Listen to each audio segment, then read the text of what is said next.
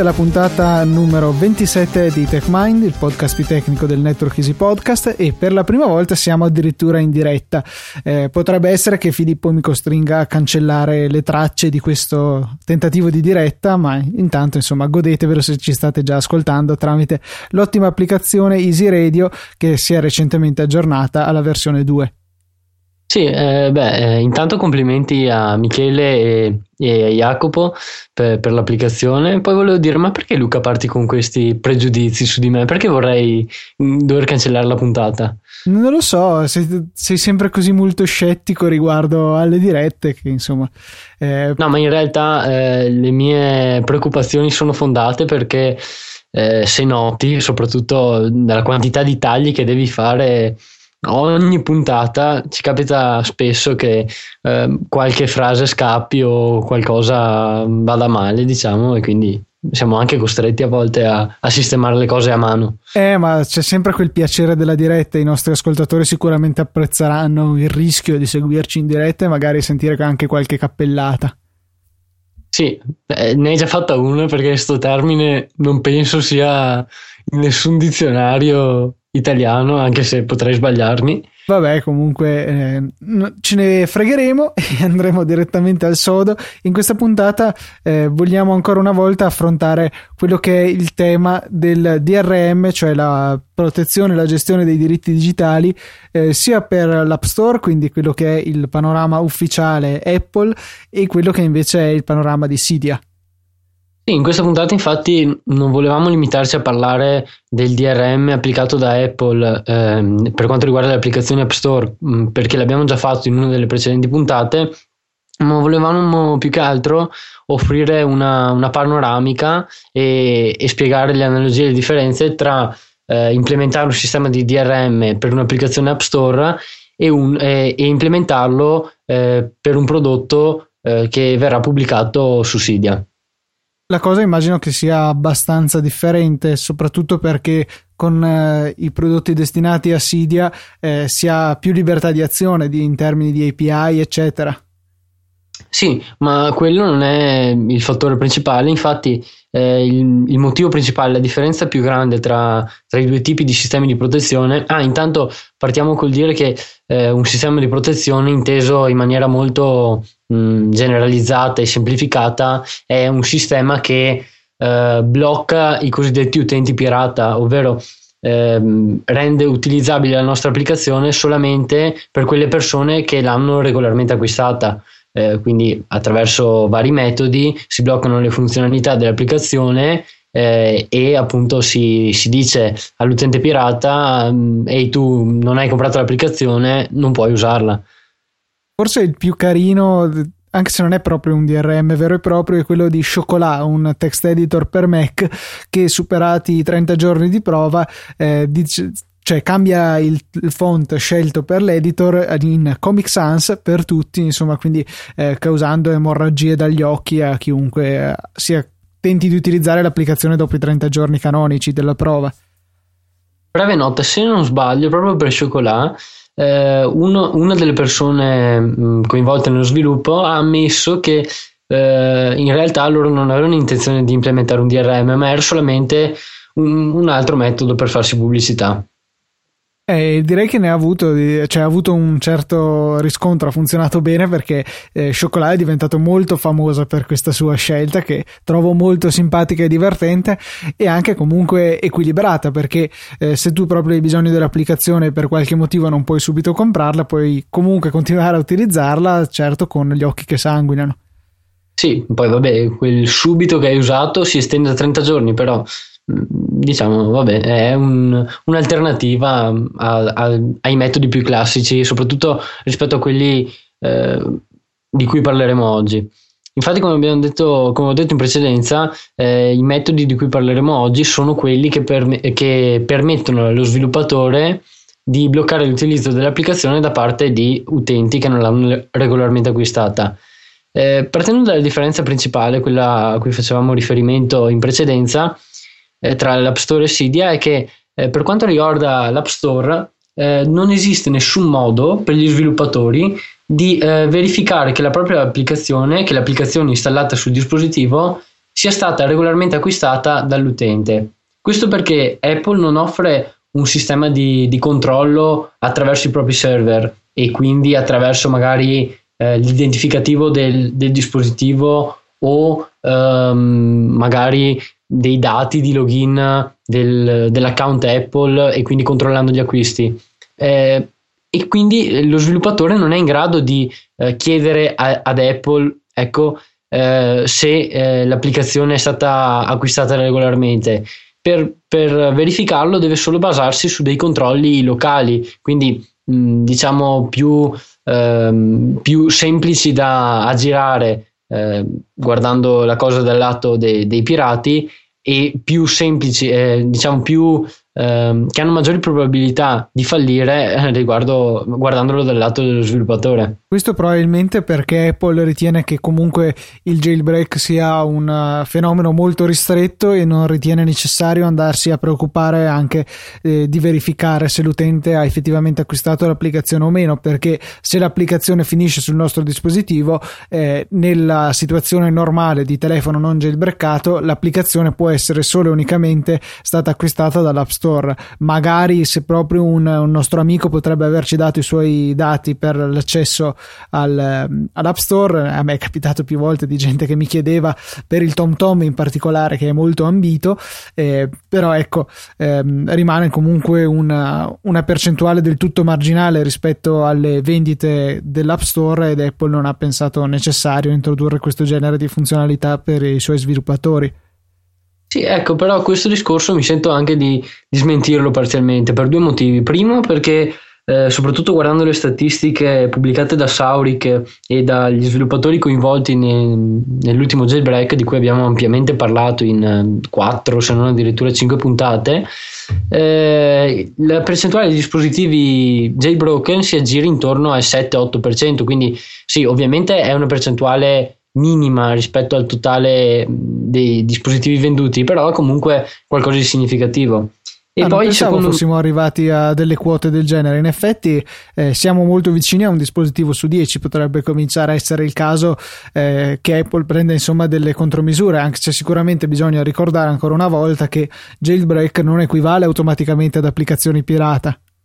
ma di sicuro Jailbreak eh, facilita la pirateria delle applicazioni, anche se questo, come volevo dire per il secondo motivo, non è sempre vero. Infatti tu hai detto eh, in, un, um, in, diciamo, in situazione normale, una volta che l'applicazione viene installata sul dispositivo, eh, sia l'utente che lo sviluppatore che Apple partono dal presupposto che eh, l'applicazione è stata installata attraverso l'App Store, punto, quindi in maniera regolare eh, e verificata da Apple. Questo però eh, non è sempre vero, soprattutto negli ultimi tempi, perché eh, sono, diciamo, si stanno diffondendo sempre più velocemente quei metodi che permettono l'installazione di applicazioni craccate eh, senza richiedere il jailbreak del, del proprio dispositivo.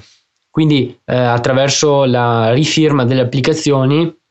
esse appaiono eh, come applicazioni regolari eh, al dispositivo e, e, ad iTunes e quindi possono essere installate su qualsiasi dispositivo, su qualsiasi device, anche non jailbroken proprio uno dei metodi che citavamo la settimana scorsa, se non sbaglio, era stato Marco Boiocchi a chiederci come poteva funzionare Giusto. uno di questi ultimi siti che forniva questa funzionalità e in effetti la risposta era proprio l'utilizzo di questi certificati enterprise. Eh sì, lo ribadiamo, vengono utilizzati dei certificati enterprise per rifirmare le applicazioni eh, una volta craccate, quindi eh, la firma presente sul binario dell'applicazione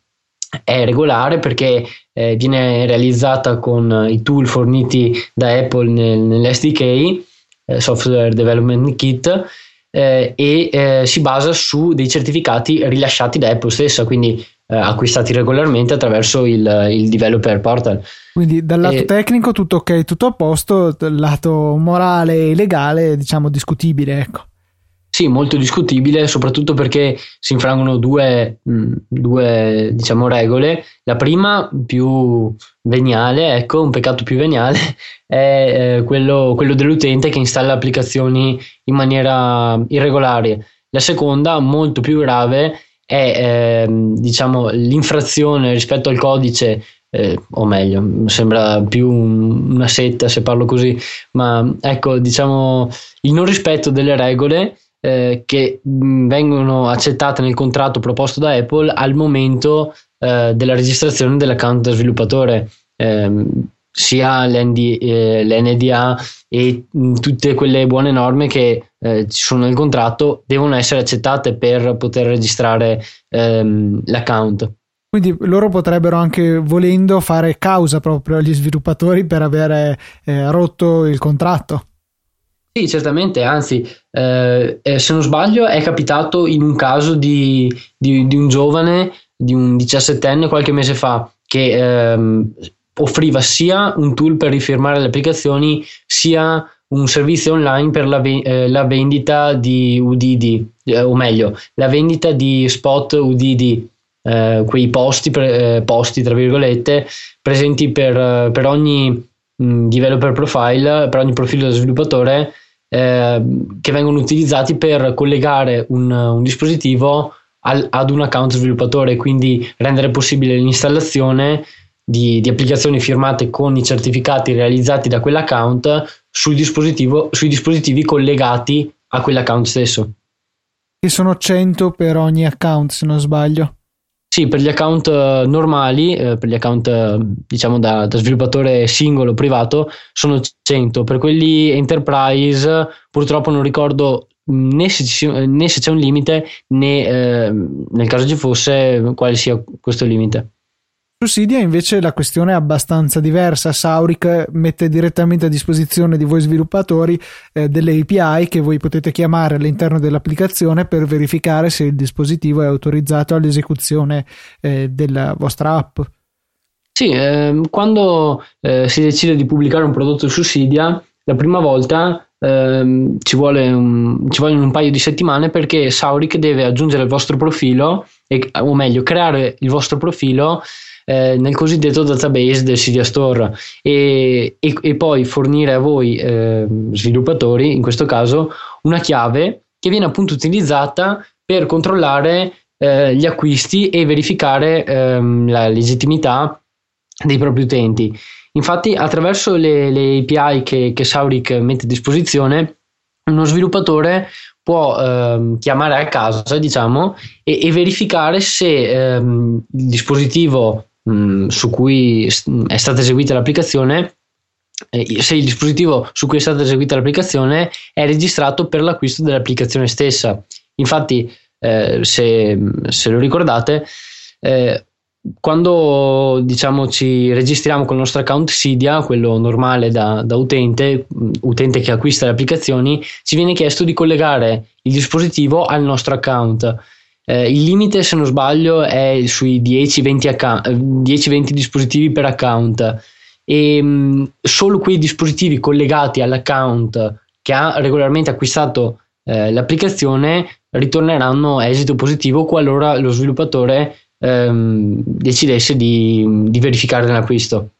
E una cosa, una volta collegato il proprio dispositivo al, all'account Cydia, non è più possibile ritirare questo collegamento, per esempio, appena prima di farsi cambiare l'iPhone all'Apple Store?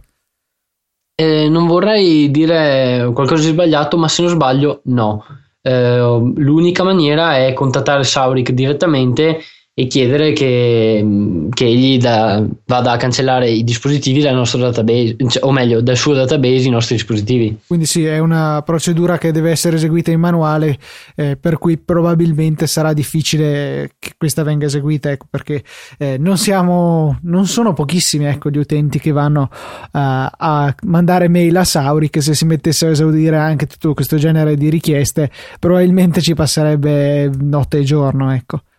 Beh, devo spezzare tre lance in favore di Sauric. Primo, ci passa già notte e giorno, quindi gli cambierebbe poco, penso, la vita.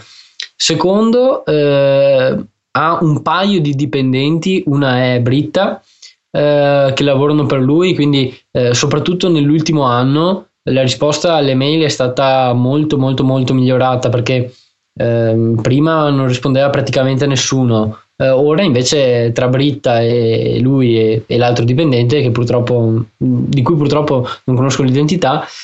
eh, riescono a rispondere a buona parte delle mail e anche alle domande online. Eh, la terza invece eh, purtroppo non la ricordo più, quindi di, diciamo di saltarla. Ci fermiamo a due lance allora spezzate per Sauric. Sì, ecco. Ehm, no, sì, ecco, quindi Sauric mette a disposizione questi metodi che eh, risultano molto utili quando si deve implementare un sistema di DRM eh, per quanto riguarda un prodotto Cydia. Sicuramente avrete notato, ad esempio, eh, acquistando IntelliScreen, eh, che eh, molti prodotti richiedono una licenza. Questa viene appunto eh, generata mh, sempre attraverso o il server di Sauric per quanto riguarda ehm, le, le, applicazioni acquistate su Cydia Store o attraverso i server proprietari per gli sviluppatori che gestiscono gli acquisti eh, in maniera privata, cioè che gestiscono la ricezione dei pagamenti da PayPal o Amazon. Questo non ferma in ogni caso i pirati perché come tu hai avuto modo di sperimentare sulla tua pelle, eh, i tweak si trovano anche craccati, insomma. Sì, certamente, perché infatti poi una volta che si implementa un sistema di DRM si possono scegliere varie strade, diciamo. Eh, la prima, la più semplice, è il, il classico controllo e eh, la, diciamo il, il, bivio che si può scegliere all'interno dell'applicazione, ovvero eh, chiamo a casa il mio server, il mio server chiama Sauric perché è importante dire che ci deve sempre essere il server dello sviluppatore in mezzo, altrimenti per comunicare col server di Sauric saremo costretti a eh, distribuire la nostra chiave privata all'interno dell'applicazione. E fidatevi, eh, per quanto essa possa essere offuscata, eh, crittata mm, e mh, mm, sottoposta a qualsiasi tipo di processo per renderla, eh, per nasconderla, per renderla sicura, eh, non è mai una buona idea perché una volta eh, che viene, diciamo, mh, mm, come dire, caricata in memoria perché comunque la nostra applicazione esatto. il tuo tweak deve avere accesso alla chiave in forma eh, in chiaro non criptata. Esatto la chiave deve essere mandata in forma eh, in, in, plain text ecco in, for- in, chiaro appunto al server di Sauric. Quindi eh, non è una pratica sicura senza contare nemmeno le pratiche di sniffing ovvero di eh, controllo del traffico in uscita eh, che, attraverso le quali è possibile intercettare la chiave mh, direttamente. Appunto, quindi ci deve essere un server in mezzo, quello dello sviluppatore, che chiama Sauric. E eh, il, tornando al controllo che stavamo spiegando prima, eh, il server di Sauric ritorna una serie di dati per quel tipo di chiamata eh, e il server dello sviluppatore può ritornare un, ad esempio un, un, sì o un no eh, a seconda eh, che l'applicazione sia stata craccata o meno all'interno dell'applicazione, del tweak, della libreria di qualsiasi tipo di prodotto pubblicato su Cydia Store, lo sviluppatore non deve fare altro che controllare l'esito di questa risposta, controllare la risposta stessa ed agire di conseguenza, non caricare dati in memoria, eh, non eh, inserirsi in memoria del tutto, oppure all'interno di ogni funzione bloccare il funzionamento del tweak. Questo è il metodo più semplice e il più diffuso perché è banalmente più semplice da implementare. Non c'è nulla da fare se non eh, andare a controllare una variabile booleana, eh, quelle variabili che ehm, diciamo eh, ci dicono sì o no rispetto a qualcosa, spiegate in maniera veramente brutale. Che se non sbaglio sono quelle variabili che in ogni linguaggio di programmazione umano sono true o false, vero o falso, invece in Objective-C sono yes o no. Esattamente, anche perché ovviamente non poteva mancare un esattamente all'interno della puntata. Ma eh, sì, Luca hai ragione, eh, per ogni eh, per C99, lo standard C99 sono false, true e false scritti in minuscolo. Per eh, ad esempio le definizioni in Core Foundation o in altri linguaggi sono scritti in, ehm, in Cocoa, scusate, o in altri linguaggi sono scritti in maiuscolo. Eh, per Objective-C invece sono yes e no. Eh, questa scelta di Apple in realtà non, non mi è chiara, o meglio, non, um, non, sono mai andato a documentarmi sul perché si chiamino yes e no invece che true e false. Ma um, vabbè, il significato comunque è lo stesso, una variabile che può essere o positiva o negativa, non è un numero, non è una stringa, eh, è un sì o un no. Quindi eh, sì. Perfetto per un... identificare lo stato di un'applicazione che non può essere un po' comprata e un po' no, o l'hai acquistata oppure è piratata. giustamente, quindi ehm, il, il, controllo sulla variabile booleana permette allo sviluppatore di eh, vedere se l'applicazione è craccata o meno e, e agire di conseguenza.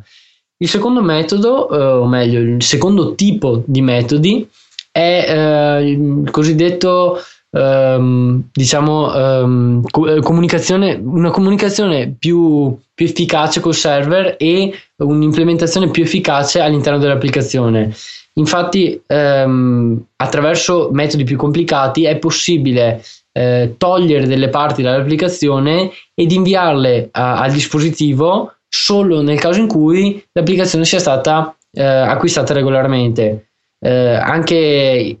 con questo tipo di implementazione, però,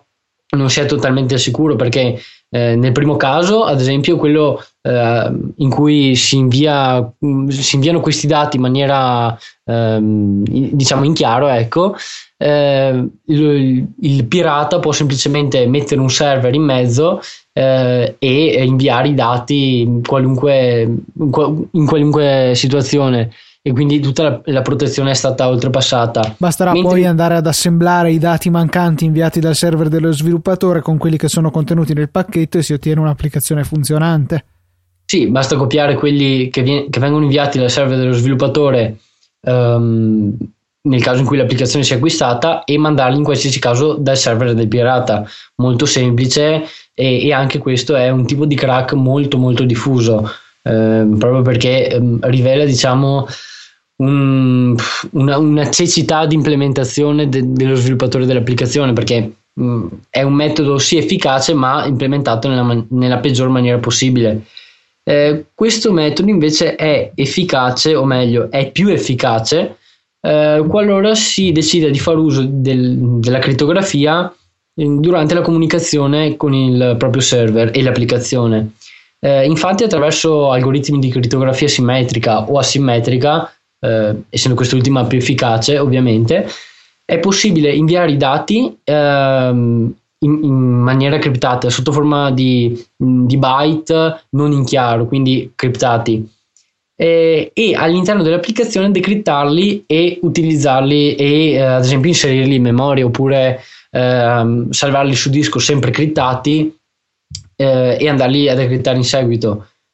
Mm, forse l'avrete notato, ma mm, da quest'ultima frase c'è la, un'altra vulnerabilità di questo tipo di sistemi, ovvero se lo sviluppatore salva i dati crittati eh, su disco, eh, questo per evitare la continua comunicazione con il server qualora questi dati siano richiesti ad ogni avvio dell'applicazione o ad ogni riavvio della Springboard, al pirata, al cracker sarà sufficiente mh, mm, prendere una copia originale di questi dati e inserirli e, e eh, diciamo includerli, includerli scusate, nel pacchetto che viene distribuito. Quindi l'applicazione eh, li caricherà semplicemente da disco senza mai comunicare col server.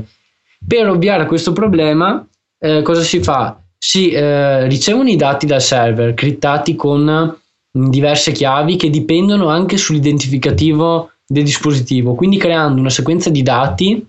eh, che è diversa per ogni dispositivo, quindi che non può essere copiata da un dispositivo all'altro eh, e inserita in, in, un pacchetto che viene distribuito, perché eh, qualora l'applicazione tentasse di decrittare questi dati, eh,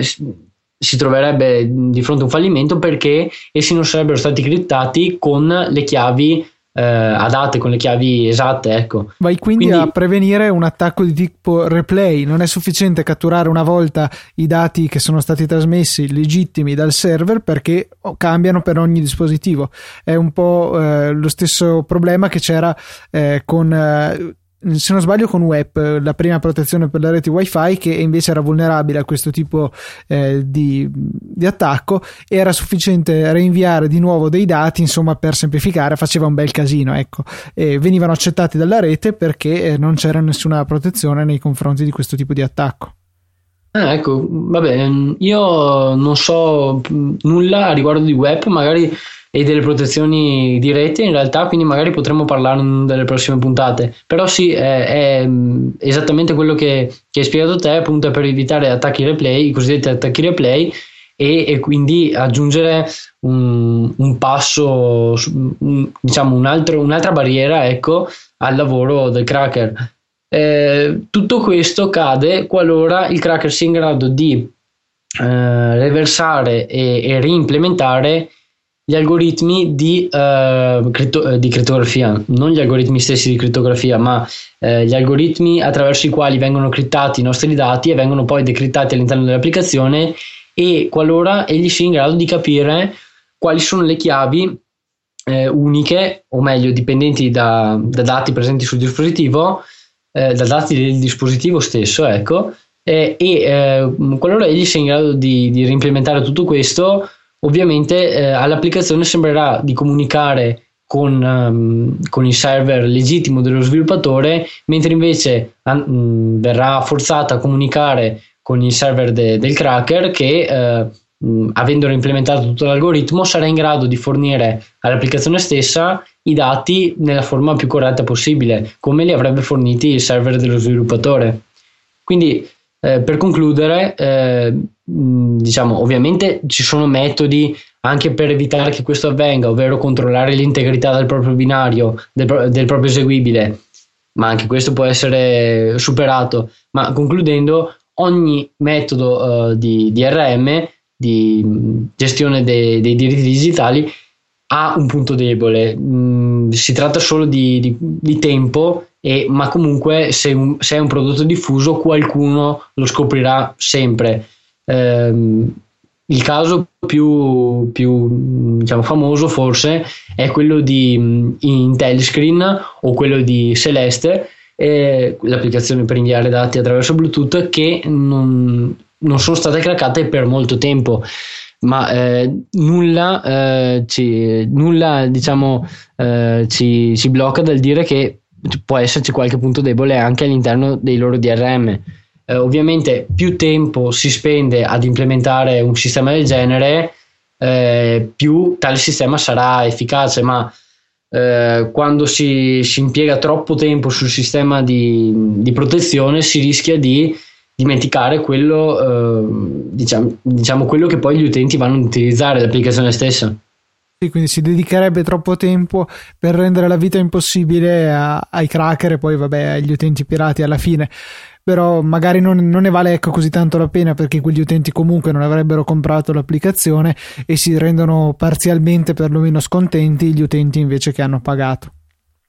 Sì, infatti de, delle svariate centinaia di migliaia che hanno piratato i miei tweet vendendoli delle statistiche, non penso che tutti o nemmeno il 5% avrebbe comprato l'applicazione eh, se, l'applicazione, se um, ci fosse stato un metodo di DRM più efficace. Anzi, se ci fosse stato un metodo di un DRM mh, mm, del tutto, perché mh, mm, nelle applicazioni che, che, ho pubblicato recentemente non c'è nessun, nessun DRM sei stufato, insomma, era un gioco infinito, un cosiddetto cat and mouse game, eh, in cui insomma eri sempre a rincorrere i, i cracker senza poi poter mai vincere di fatto. Sì, eh, diciamo all'inizio era così, perché ehm, soprattutto i primi sistemi molto, molto banali eh, li implementavo proprio perché per, per la rabbia che, mm, che diciamo che, che, che, avevo quando vedevo la, mm, l'applicazione stessa craccata e distribuita così a tutti. Ma poi in realtà, eh, soprattutto gli ultimi, quello di Password Pilot, eh, li ho implementati più per divertimento perché mm, personalmente trovo un, un'attività divertente, ecco, eh, implementare un sistema di DRM sia per tutte le varie tecniche che si possono utilizzare sia per le cose che si scoprono implementandolo, perché ad esempio eh, non in Password Pilot ma eh, nel, in, in, un altro, in, un altro, in un altro tweak eh, avevo implementato delle malformazioni a livello dell'eseguibile che avevo scoperto proprio perché eh, stavo così diciamo provando diverse cose e eh, mh, stavo come dire giocando ecco con, ehm, con, con queste malformazioni dell'eseguibile. Quindi mm, anche queste possono essere cose stimolanti e divertenti e sicuramente utili per quanto riguarda la conoscenza personale dello sviluppatore perché non penso che mi sarei mai avventurato a, eh, esaminare il, fa- il, formato Mako, il formato degli eseguibili, capire come vengono caricati in memoria, se non avessi avuto mm, diciamo, questa spinta da, da, dire ecco, implementando questo tipo di malformazioni posso prevenire il reverse engineering o posso eh, renderlo più difficile, offuscare le funzioni, tutte queste cose. Quindi sì, è anche divertente. Si conferma ancora una volta quello che avevamo detto nelle puntate relative alla programmazione, che appunto trovando un problema che si vuole risolvere poi si è obbligati a indagare a fare delle ricerche e poi in ultima analisi a imparare delle cose nuove che ci possono essere utili per questo fine. Quindi ancora una volta si rivela un'attività sicuramente eh, molto gratificante dal punto di vista personale perché ne avevi fatto vedere una volta che ci eravamo incontrati, avevi ottenuto dei risultati di tutto rispetto, di cui io non ho capito assolutamente niente, però ecco, sicuramente mh, non avresti fatto niente del genere se non avessi avuto da cercare di combattere i soliti cracker insidiosi. No, esatto. Benissimo, anche questa puntata ci siamo, vi abbiamo tirato addosso la nostra secchiata di conoscenze assortite, speriamo che vi siano interessate. Eh, se avete tempo e voglia potreste supportare tutto Easy Podcast, per esempio scrivendo recensioni su iTunes, non solo ai podcast ma anche alla nostra applicazione Easy Radio. Il team di Art of Apps ha lavorato veramente duro per offrire questa applicazione che tra l'altro potete scaricare gratis, quindi sarebbe molto molto apprezzato da parte nostra se poteste dire un grazie simbolico ai nostri amici di Art of Apps andando ad acquistare le loro applicazioni, ad esempio iDrinkWater, trovate tutto quanto nell'App Store. Un grazie ancora a Michele Jacobino e Jacopo Bassan che veramente si sono fatti in quattro per questo aggiornamento e detto questo un augurio di una buona settimana e ci sentiamo alla prossima con la ventottesima puntata di TechMind.